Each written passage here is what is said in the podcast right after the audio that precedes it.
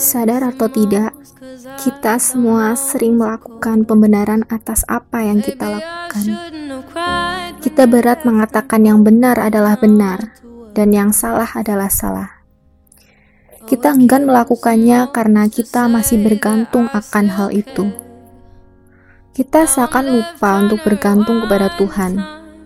Padahal kita yakin bahwa dialah tempat satu-satunya kita bergantung.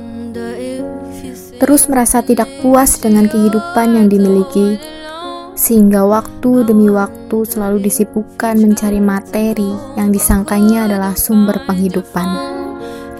Sampai-sampai kita lupa untuk bersyukur kepada yang telah memberi kehidupan.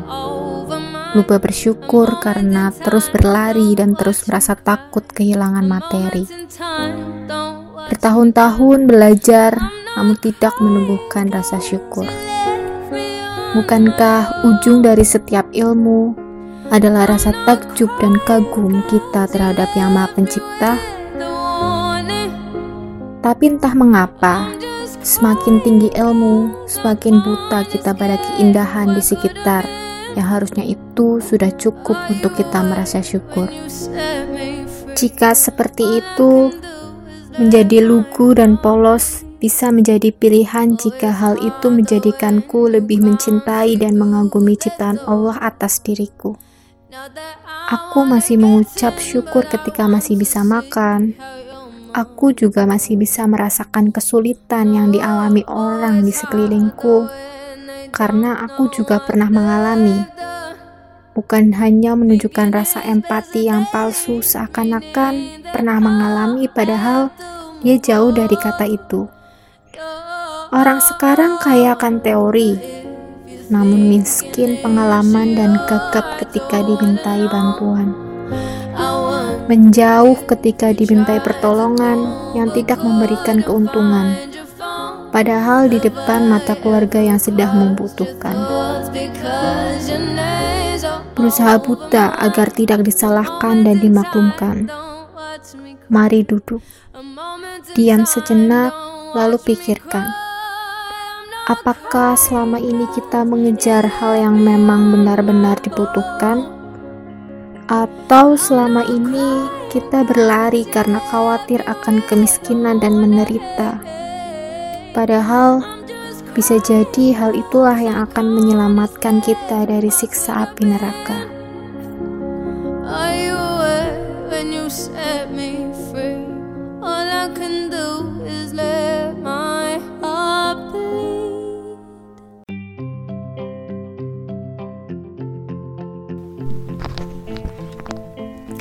Assalamualaikum warahmatullahi wabarakatuh. Kembali lagi bareng aku Agus Setiono di Laudang Podcast. Di episode kali ini aku ingin berbagi kegelisahanku.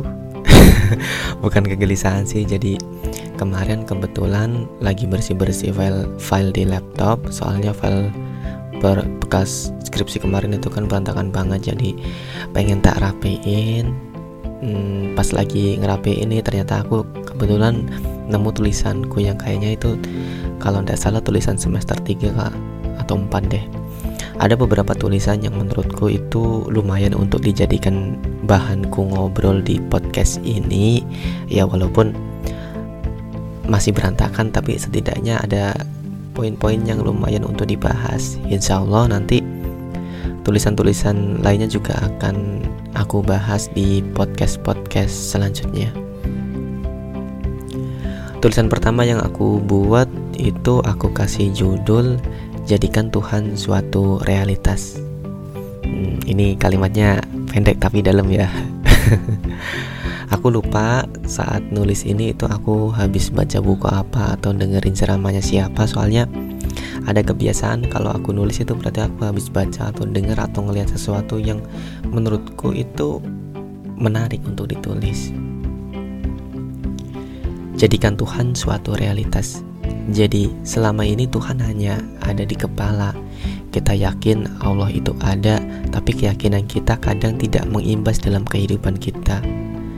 Tuhan hanya jadi konsep, Allah hanya sebatas di keyakinan saja tanpa mengimbas pada tingkah laku keseharian kita.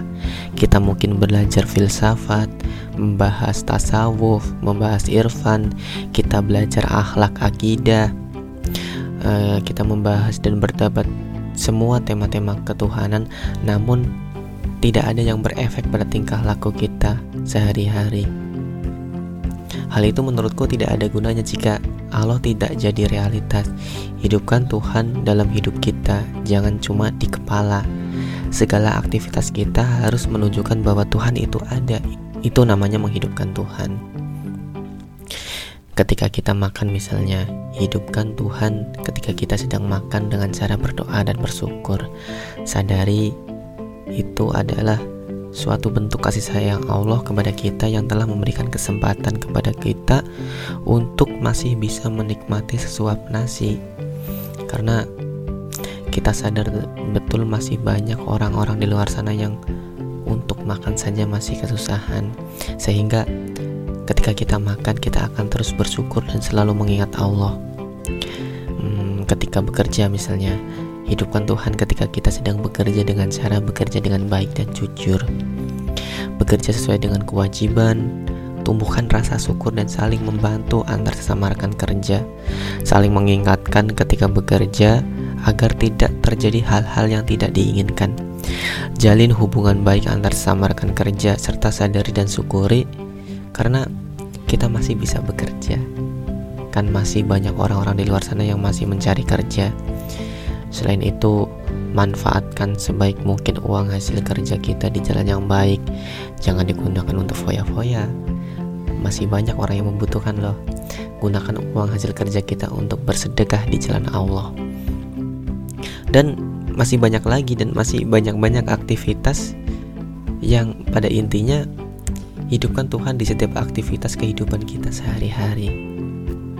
Mungkin setiap diri kita masing-masing memiliki cara yang berbeda dalam menghidupkan Tuhan.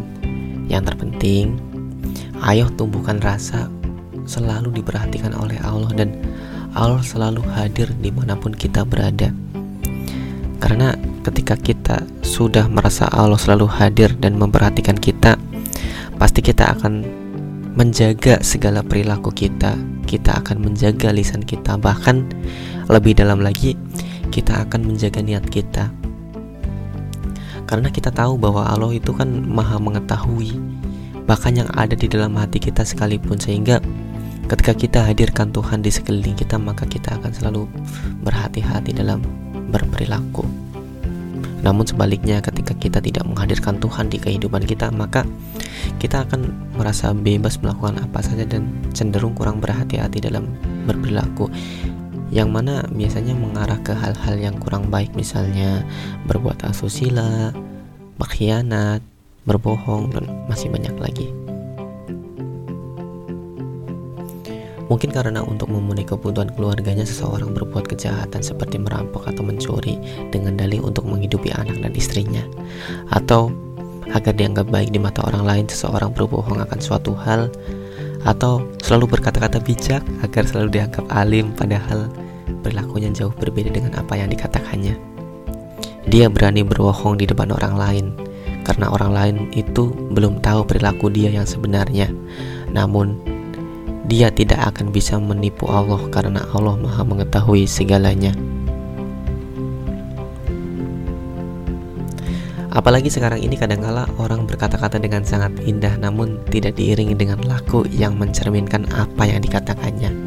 Sehingga Kadangkala kata-kata itu akan terdengar basi dan hilang maknanya. Misalnya ada orang memberi nasihat agar jangan berbohong dan berkhianat, eh ternyata dia sendiri masih sering berbohong dan berkhianat. Ada lagi yang mengatakan untuk selalu jujur dan amanah, eh beberapa bulan kemudian masuk penjara karena karena kena kasus yang berhubungan dengan kejujuran dan amanah. Ya, mungkin kita pernah atau bahkan sering menemukan orang-orang seperti itu di berita di TV atau di media sosial mungkin kita bisa menemukan orang-orang seperti itu.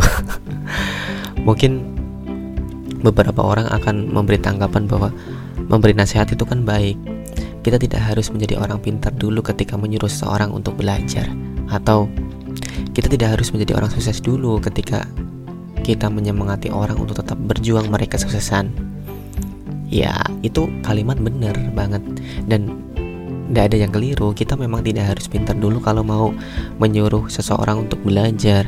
Ya mungkin itu ketika kita nyuruh adik kita untuk belajar atau saudara kita untuk belajar terus juga kita tidak harus sukses dulu kalau mau nyemangatin temen kita yang lagi berjuang.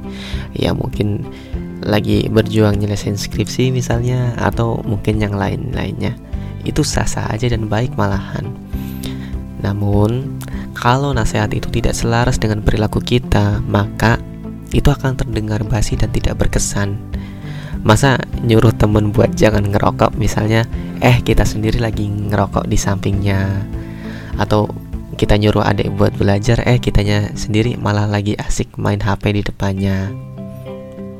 Kita sekarang lebih mudah berkata-kata dan kata-katanya pun terdengar indah seakan ketika kita bisa menjelaskan dengan baik dan benar saja itu sudah cukup tanpa harus melakukannya. Kita kadang-kala fasih ketika menjelaskan namun berat untuk melakukan. Bahkan Kadang kita merasa lebih tahu daripada orang yang mengalaminya langsung di lapangan. Kita lupa bahwa mengalami kemiskinan sangatlah berbeda dengan berteori tentang kemiskinan. Menjadi bahagia sangatlah berbeda dengan berteori tentang kebahagiaan. Menjadi bijaksana sangatlah berbeda dengan berteori tentang kebijaksanaan. Bahkan nanti lama-lama kita menganggap bahwa teori berwacana itu lebih penting dan bernilai daripada kenyataan di lapangan atau tingkah laku itu sendiri. Kan ada pepatah Jawa atau peribahasa Jawa yang mengatakan bahwa ngelmu iku kelakone kanti laku. Jadi percuma kalau kita ketika mencari ilmu kita sudah paham dan tahu ilmu tersebut tetapi ilmu itu tidak membekas dan berimbas pada perilaku kita bahkan kalau misalnya kita mau jujur-jujuran nih uh, pada diri kita sendiri kira-kira berapa sih ilmu yang sudah kita dapat selama di bangku sekolah sampai kuliah yang sudah berimbas pada tingkah laku kita sehari-hari kira-kira banyak atau sedikit itu loh. Kita mungkin masih sering membuang sampah di sembarang tempat. Kita masih sering meremehkan orang lain. Kita masih sering nyontek saat UTS atau ujian. Atau mungkin kita masih sering untuk berkata kasar pada orang tua. Dan mungkin masih banyak perilaku-perilaku yang mungkin sebenarnya tidak baik yang masih kita lakukan. Jadi, ayo kita bareng-bareng introspeksi diri kita. Kira-kira sudah berapa persen sih ilmu yang sudah kita dapat berimbas terhadap perilaku kita? Bahkan pengalaman pribadi aku ketika aku kuliah dulu tidak sedikit dari teman-temanku yang hanya mengincar ijazah karena menurut mereka ijazah itu menunjang ketika saat nanti mencari kerja atau untuk kenaikan level mungkin itu benar benar banget. Ketika mencari kerja itu sangat membantu ijazah itu sangat membantu. Ya setidaknya sebagai bahan pertimbangan HRD tapi kan nanti pas kita sudah diterima dan mulai kerja itu pak ilmu itu pasti dipakai ketika kita sudah bekerja. Sehingga tujuan utama sekolah atau kuliah itu ijazah bukan ilmunya atau bahkan perubahan tingkah laku ke arah yang lebih baik sehingga jangan heran jika seorang sarjana hukum belum tentu menjadi pribadi yang adil sekalipun sudah bertahun-tahun belajar tentang teori keadilan. Uh, sarjana psikologi misalnya belum tentu memiliki kepribadian yang matang sekalipun sudah bertahun-tahun belajar tentang teori kepribadian dan perilaku manusia. Dan masih banyak lagi. Bahkan agama kita mungkin sejak kecil sudah disuruh ngaji setiap sore kita disuruh ibu kita untuk pergi ke musola, pergi ke masjid untuk ngaji. Tapi ironisnya sampai sekarang kita mungkin masih bolong-bolong sholatnya, masih syarat sedekahnya, masih pikir-pikir kalau mau bantu orang apakah itu menguntungkan kita atau tidak, ringan berbuat dosa dan bakat berbuat maksiat. Alhasil, ketika kita belajar agama, kita tidak tumbuh rasa takut dan rasa selalu diawasi oleh Allah. Kita ringan ketika berbuat dosa, padahal kita yakin Allah itu ada. Kenapa bisa begitu? Ya, mungkin salah satu penyebabnya ilmu yang kita dapat pada saat ngaji itu tidak berimbas pada perilaku kita, hanya sebatas di kepala. Sehingga ayo kita introspeksi diri kita masing-masing, apakah kita sudah menghidupkan Tuhan dalam hidup kita? Apakah kita sudah merasa selalu diawasi oleh Tuhan? Apakah kita sudah merasa takut ketika akan berbuat dosa sehingga kita tidak melakukannya lagi? Apakah diri kita sudah menuju pribadi yang melakukan perilaku yang diridhoi oleh Allah? Ayo kita cicil itu sedikit demi sedikit agar Tuhan tidak hanya sebatas di keyakinan, namun berimbas pada perilaku kita di kehidupan kita sehari-hari. Ayo kita bareng-bareng perbaiki diri kita selama kita masih hidup dan masih bernapas. Mari tingkatkan hari demi hari menuju pribadi yang lebih baik lagi.